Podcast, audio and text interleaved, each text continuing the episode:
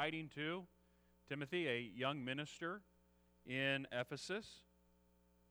Paul writes, But as for you, continue in what you have learned and have firmly believed, knowing from whom you learned it, and how from childhood you have been acquainted with the sacred writings, which are able to make you wise for salvation through faith in Christ Jesus. All Scripture is breathed out by God and profitable for teaching, for reproof, for correction, and for training in righteousness, that the man of God may be complete, equipped for every good work. Lord God, as we think about your word, we pray that you would help us to see clearly what the Bible is all about and what the Bible means to each one of us. We pray this through Christ our Lord. Amen. Bull moose will fight during the fall rut. These massive beasts will ram each other with their antlers. And in the midst of the rut, if an antler breaks, defeat looms and is imminent for that moose whose antler has broken. Now, the strength of that bull moose's antler comes from proper feeding during the spring and the summer. Without proper feeding, there is the risk that come the fall rut, that bull moose will be defeated. In a similar way, that is the case for a disciple who is not properly feeding on God's Word.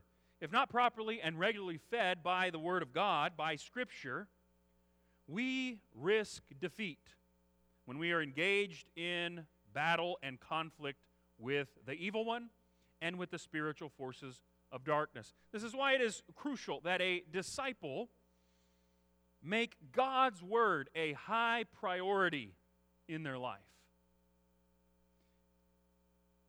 In this lesson, I want us to make several observations about God's Word.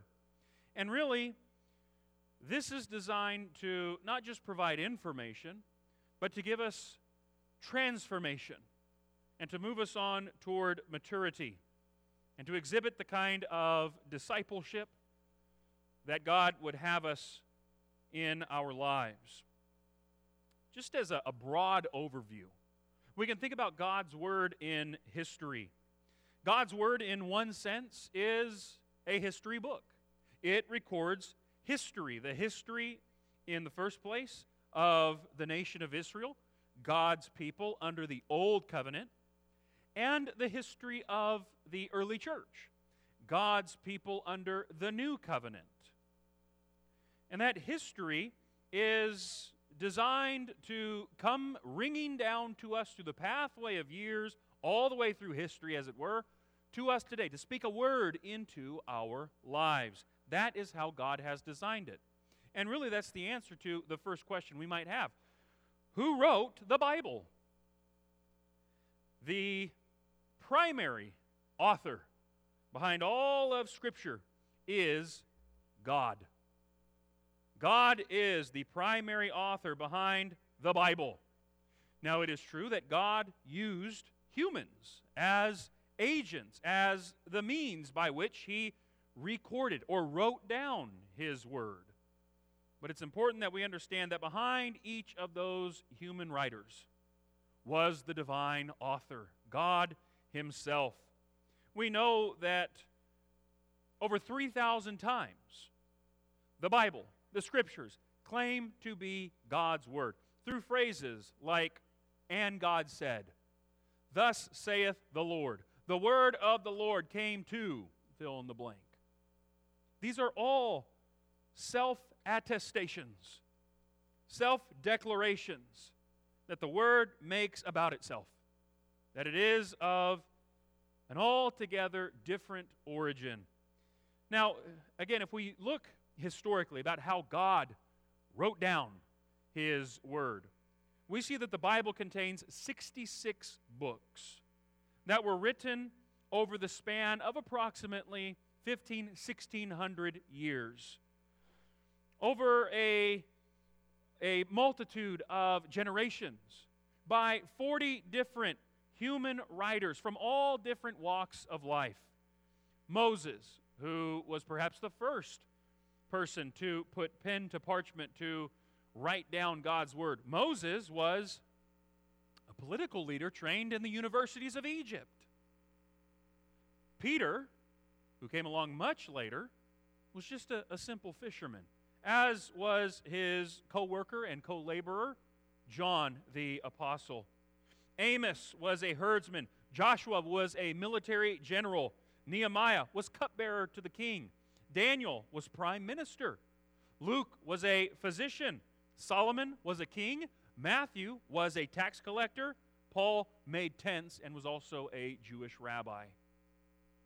40 different writers, all from different walks of life. And they wrote in many different places. Moses was in the wilderness. Jeremiah was in a dungeon. Daniel on a hillside and in a palace. Paul was inside prison walls. Luke wrote down while he was traveling. John was in exile on the Isle of Patmos. And there were others who were engaged in all different times of life. But just two will suffice. David wrote during time of war. Solomon wrote during time of peace. Some writers wrote during a time of, of great joy. Others wrote from the pit of sorrow and despair. God had His word written down on three different continents Asia, Africa, Europe. It's written in three different languages Hebrew, Aramaic, and Greek. And it contains some of the most important, uh, the answers to some of the most important questions that we could ask. Where did we come from? Where are we going? What is the purpose of life? Is there a God, and what's He like? And what is the nature of humanity? Who are we before this God? And what has God done on our behalf? The Bible addresses all of these questions, and it does so with marvelous unity and harmony. One writer talks about how the paradise lost in the book of Genesis is the paradise that is regained in the book of Revelation. Another writer says that whereas the gate to the tree of life is closed in Genesis, it is open forevermore in Revelation. Now, you compare that kind of harmony and unity that we find in Scripture, where it is recording a single story, God's story.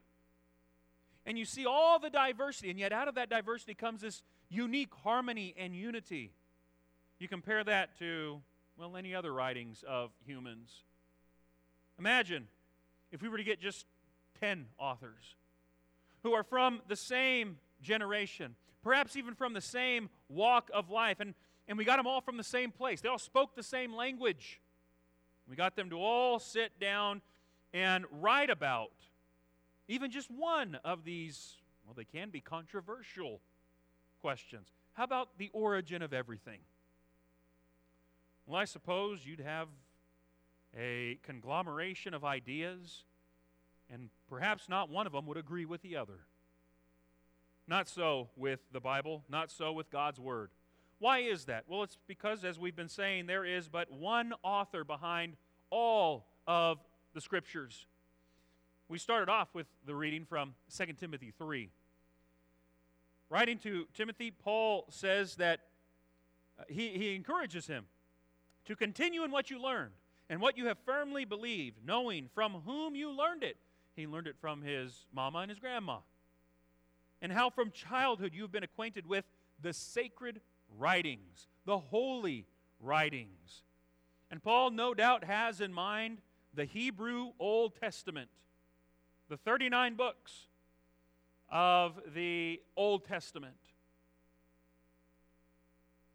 He says, These are able to make you wise for salvation through faith in Christ Jesus. Now, notice this. Paul, talking about the Hebrew Scriptures, and perhaps even with that in mind, makes a general statement about Scripture in total. All Scripture, he says. Not some, not bits and pieces, not this part, but not that part. All Scripture is God breathed. And that term there for God breathed, theopneustos, theos from uh, which we get God, and pneustos, pneuma, has to do with breathing. God breathed. I, I like to illustrate it. If, if you were, maybe right where you're at, if you put your hand right in front of your mouth and you just say anything, and you feel the air, the breath that's coming out of your mouth as you say those things, that's the idea here of how scriptures are breathed out by God. And really, it's the idea that they are given by God. God has provided His Word. And we see immediately the origin of Scripture. It does not have its origin in humans. Again, human agents may be the means by which God writes down, has written down His Word. But ultimately, it comes from God because, because He's the one who breathed it out. He's the one who gave it, who provided it to His people. And then we see the nature of the Scriptures. They are unlike any other book on the planet. No other book is like this book. You gather all the other books together, and look, there are the, the making of books never ends. Every Tuesday, that's, uh, that's the publishing day. New books hit the bookshelf.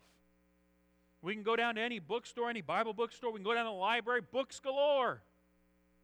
And yet, all of those books, well, they may be good and beneficial in many ways.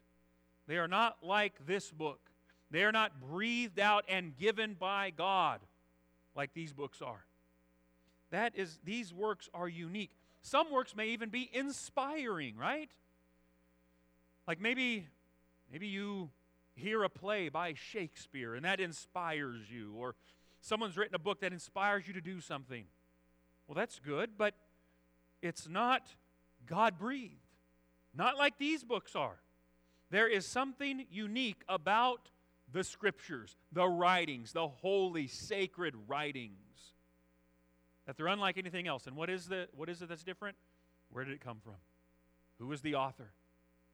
They came from God, and God is the one who had them written down. Even we could say that God spirited them because ultimately it's God, the Holy Spirit, who's also involved in this work. And so God has given his word. Now, you're there in 2 Timothy. You can turn back a page or two to 2 Timothy 2 and verse 15. 2 Timothy 2:15. The Bible says, "Do your best to present yourself to God as one approved, a worker who has no need to be ashamed, rightly handling the word of truth. Now, before we get too far, let me just say something about that phrase, the word of truth. That is a statement about the Scripture. That when God gives His word, it tells the truth. Why Jesus can say, Your word is truth, about God's word. How the psalmist can say, the sum of your word, that is the total, all of it, the sum of your word is truth. The Bible, the scriptures, they tell the truth. And they are firmly reliable in the communication of truth. But notice, Paul says that we are to rightly handle, or we are to, we are to correctly handle the Word of God. In order to correctly handle or, or rightly handle the Word of God, it means that we need to understand how it is broken down. And so I would invite you to go ahead and if you're a, a, new disciple, then this may be new to you as well, and you may not be very familiar with your Bible, and so you may have to reference the table of contents often. That's okay, that's all right. But I do want to draw your attention to the table of contents because it does show you the breakdown, the division, as it were, of God's Word. If you're there at the table of contents, you'll notice there's the Old Testament and there's the New Testament. The Old Testament, there's your 39 books. The New Testament has 27 books. Now, you do have a lot of different genres uh, of, of works that are here. You do have history works, you also have poetic works the book of Psalms, the book of Proverbs, wisdom literature.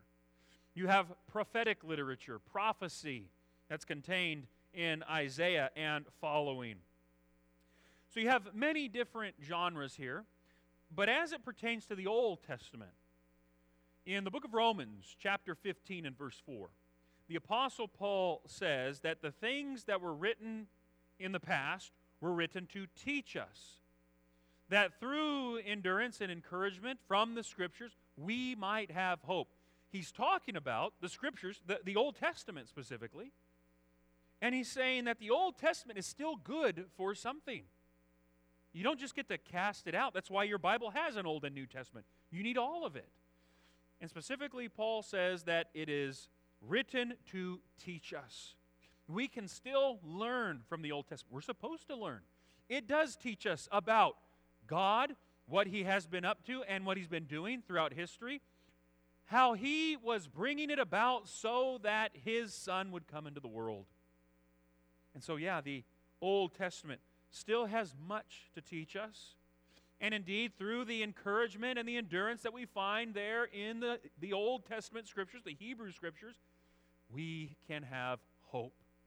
Ah, the Old Testament is one of the ways by which God gives his people hope. And so the Old Testament, you see it laid out here in, in all of those books. And then what about the New Testament? You still have, an, uh, uh, uh, again, different genres of writing. You have Gospels, which are the history of when God did come near and put on flesh and lived among us. You have epistles, those are letters that are written from an individual to a church. You have uh, history in the book of Acts. You have prophecy in the book of Revelation. So you have a, a number of different genres in the New Testament as well. So, what's it all about? Put it all together. What is the Bible all about? And it is the singular story about what God has been up to throughout history, what He has been doing in order to bring about a number of things. Now, specifically as it pertains to the Old and the New Testament, you could say it this way The Old Testament is the New Testament concealed, the New Testament is the Old Testament revealed. And so, what was concealed in the New Testament has now been revealed in the New Testament. The Old Testament was saying, He's coming, He's coming. And the New Testament is saying, He came, He came. The message of the Bible is that God loves His creation, specifically people, you and I. He loves us with an incredible love, and He's been up to one thing in all of history. He has been seeing to it that He brought His Son into the world at just the perfect time so that God the Son could die on the cross in your place and in mine in order to bring about the salvation and the redemption of people, a, a, parti- a, a particular people, a peculiar people, as Peter writes about in 1 Peter chapter 2. That's what God has been up to.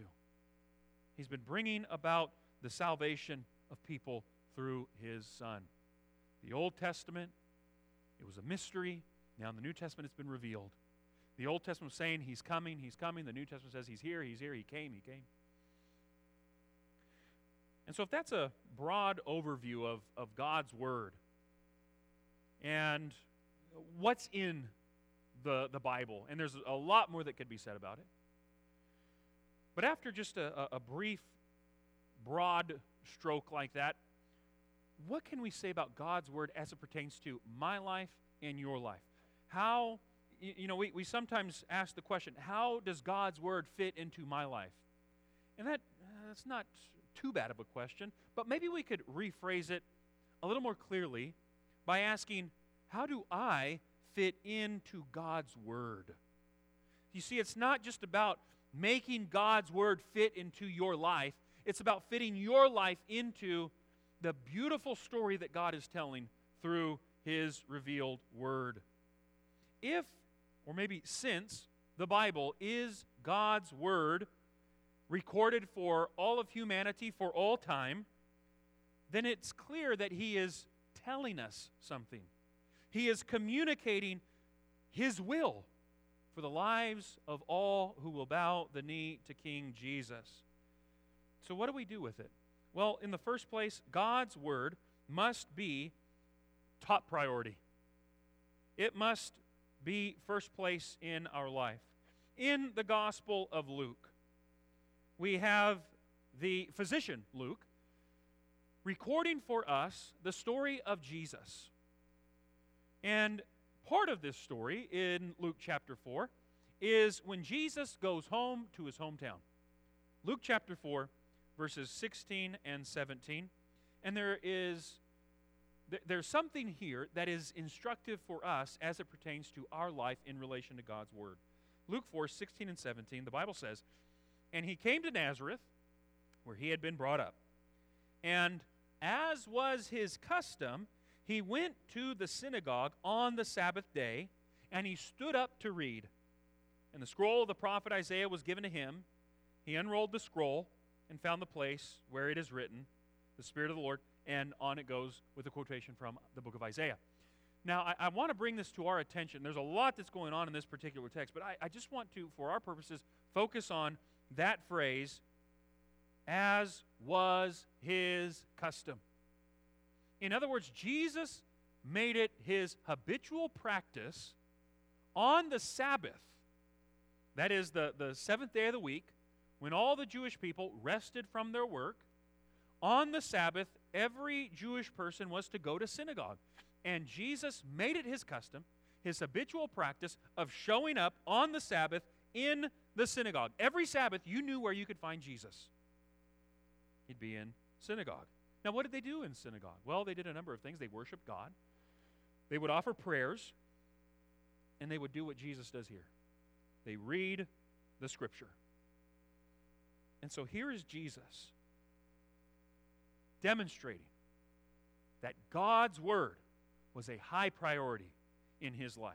It was his custom to be in synagogue on Sabbath to hear the word of God read or to read it himself in the hearing of all those gathered. It was his habit to hear it read and to read it himself. Jesus, as our example, sets the example of showing us how, for us as Christians, as disciples, God's word must uh, have high and top priority in our lives. Now, why is that? Well, there are several reasons for that, not the least of which the Bible is essential for our growth. Go back to 2 Timothy 3 and notice again what the Apostle Paul says there. After he says that all Scripture is God breathed, breathed out by God, given by God, notice God has a specific purpose for His Word. Now, this is true. Uh, let me just mention Isaiah 55, verses 10 and 11, where the prophet talks about how God sends his rain in order to water the ground, to produce crops. And in a, in, the, in a similar way, in the same way, God will send his word out in order to accomplish the purpose for which he sent it. God always has a purpose for sending his word. It was true in the Old Testament, it's true in the New Testament. And Paul is very specific about the purpose of God's word in the life of believers. It's breathed out by God, and notice he continues, verse 16, it's profitable. Another translation says it's sufficient. That is, it lacks nothing. It has everything we need for teaching, for reproof, for correction, and for training in righteousness. So the Word of God is sufficient to teach us. We need no other standard.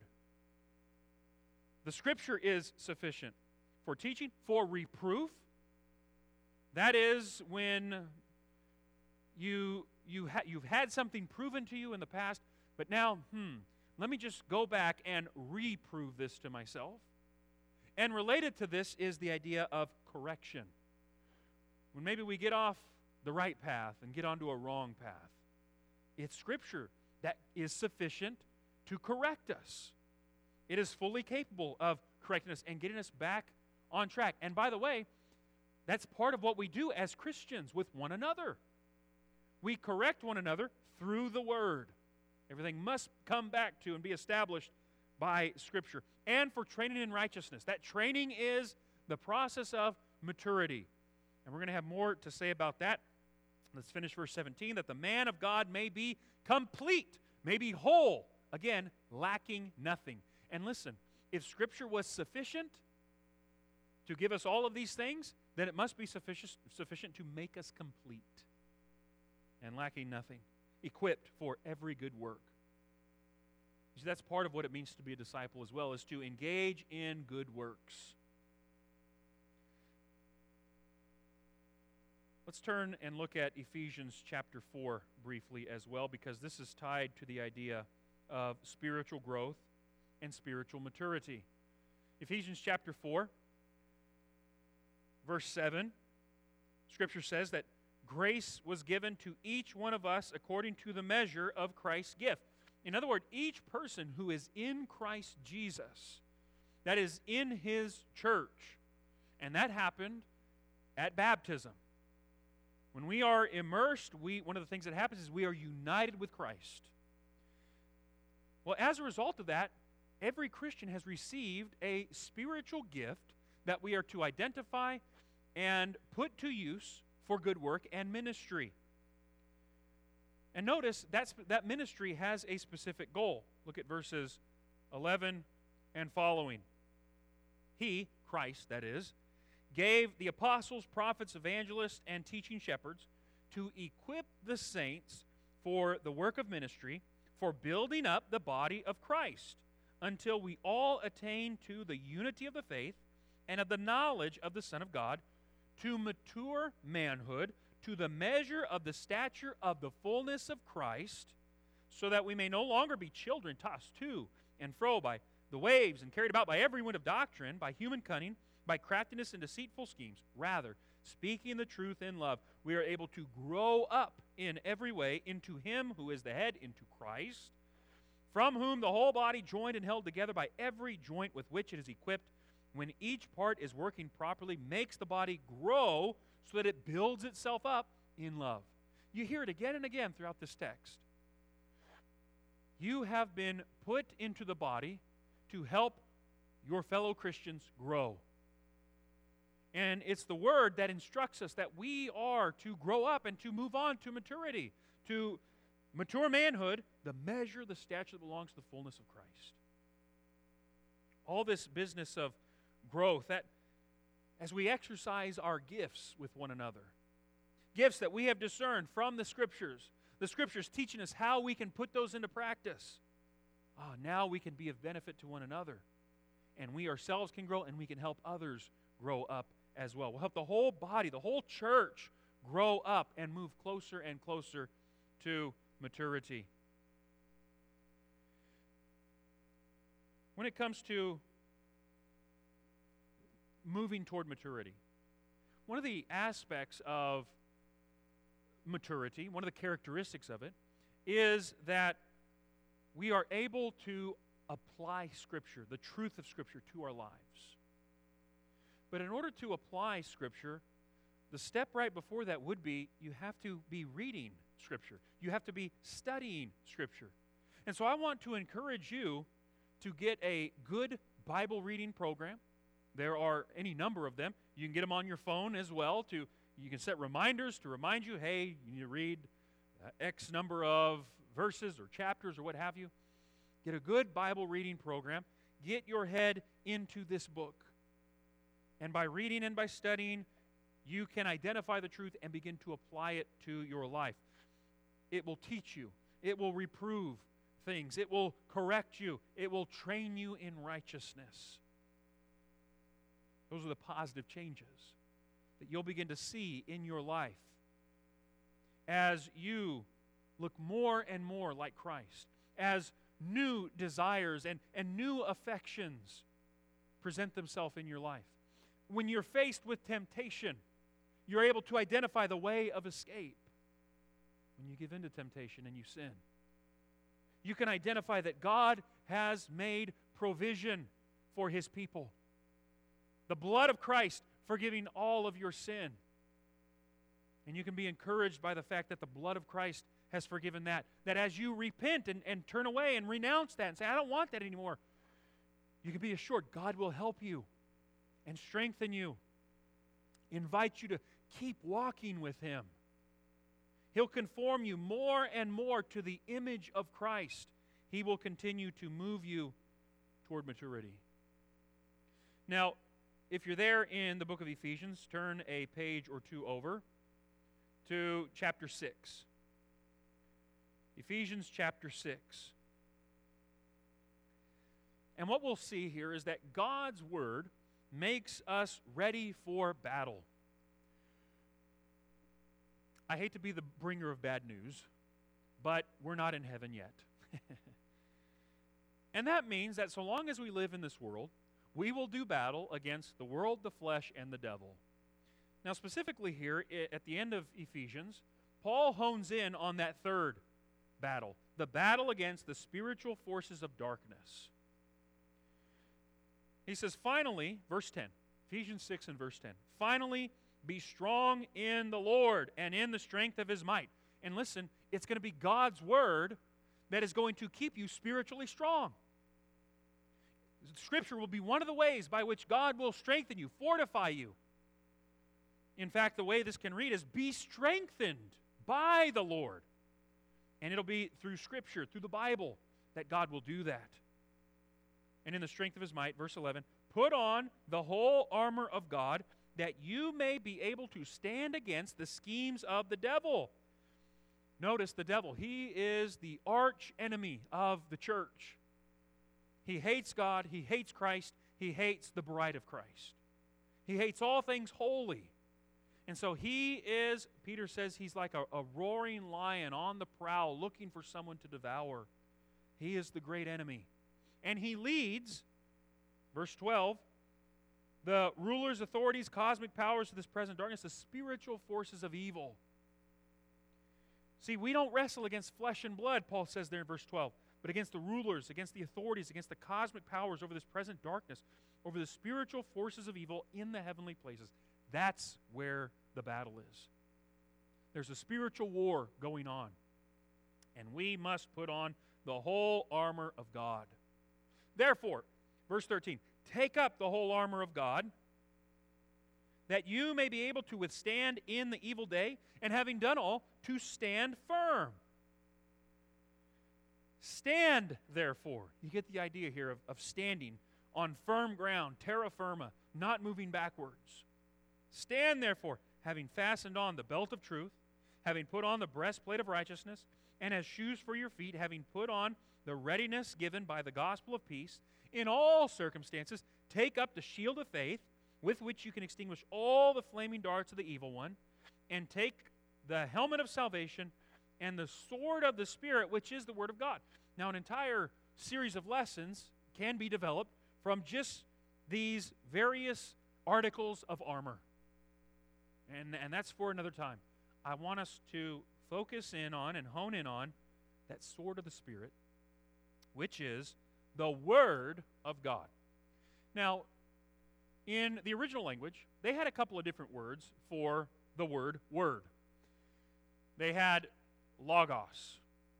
That's the word that John uses at the beginning of his gospel. In the beginning was the Word, the Logos. In the beginning was the Word, the Word was with God, the Word was God. And the idea of Logos, it's a, it's a word not necessarily in a, a grammatical sense, but in a language sense, in, in a concept or an idea. That is not the word that Paul uses here in Ephesians 6 and verse 7 for word. The word that is used here is the term rhema. And rhema has to do with a short saying, a, a brief word. And so when it comes to this idea of rhema, it, it does have to do more with the thing that is spoken.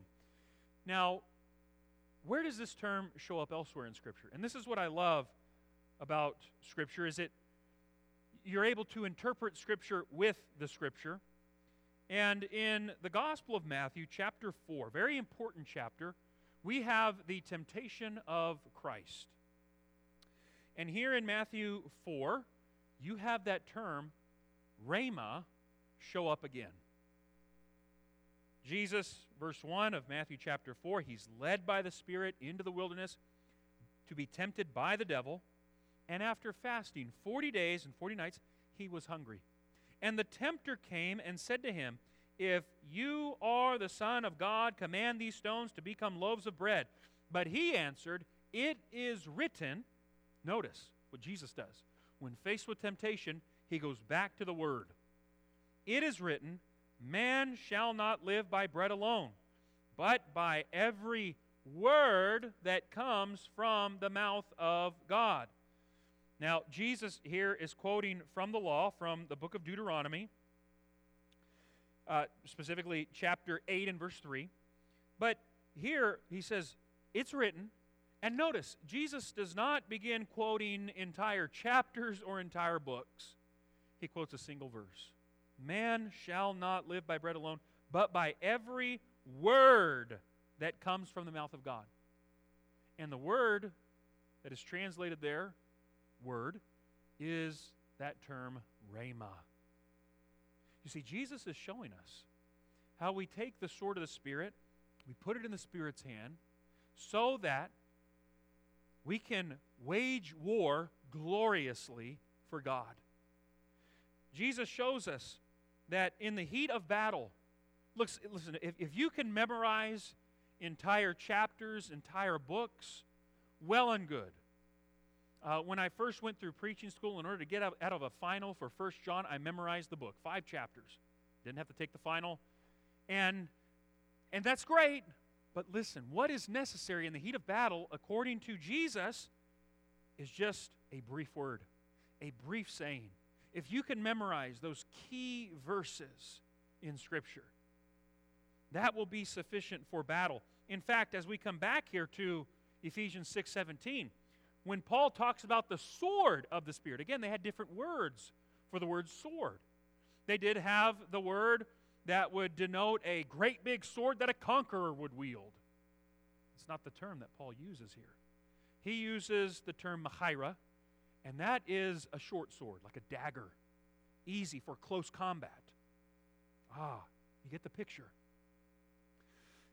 The devil is not far off, just kind of, you know, lobbing intercontinental ballistic missiles at you. He's not up in a drone controlling it somewhere. This is close quarters combat. He's right there with you. All the spiritual forces of darkness in the heavenly realms, they're, they're right there. You don't see them, they're spiritual beings, but they're just as real as the air you breathe. And at the same time, God has given us what we need. He's given us the short sword, the dagger that we need to fight off the junkyard dogs of the spiritual realm. He's given us His Word, yes, in long form, the Logos, the Word incarnate, when the Word became flesh and dwelt among us. But He's also given us His Rhema, the, the brief sayings that if we commit these to memory, if we store them up and treasure them in our hearts, we will be prepared in the heat of battle. We'll be prepared to wage war gloriously for our God. If we're going to walk step in step with Jesus, and that's the idea of the Christian life, is to walk step in step with Jesus, we need to have a devotion to God's Word. We find our place in God's Word when we make it top priority when we allow it to mature us and we apply what we read and, and study, we apply it to our lives. When we're conformed to the image of Christ, and when we wage war gloriously in battle with God's Word. Again, do not risk defeat. Don't risk a, a broken antler in the heat of combat, as it were.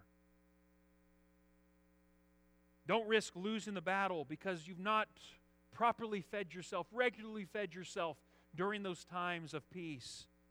As students, as, as learners, as disciples of Christ, we need to follow his example and ensure that God's word is priority number one and it's stored up in our hearts and in our minds for those times. And so let us learn and let us study. Let us read so that we can present ourselves to God as workers unashamed, rightly handling the word of truth. Let us pray. Lord God, you have provided us with your word, and we are so grateful for that. We pray that you would kindle within us a desire for your word, an appetite for your word. Produce those new affections where we love your word because ultimately we love you and we want to know you better.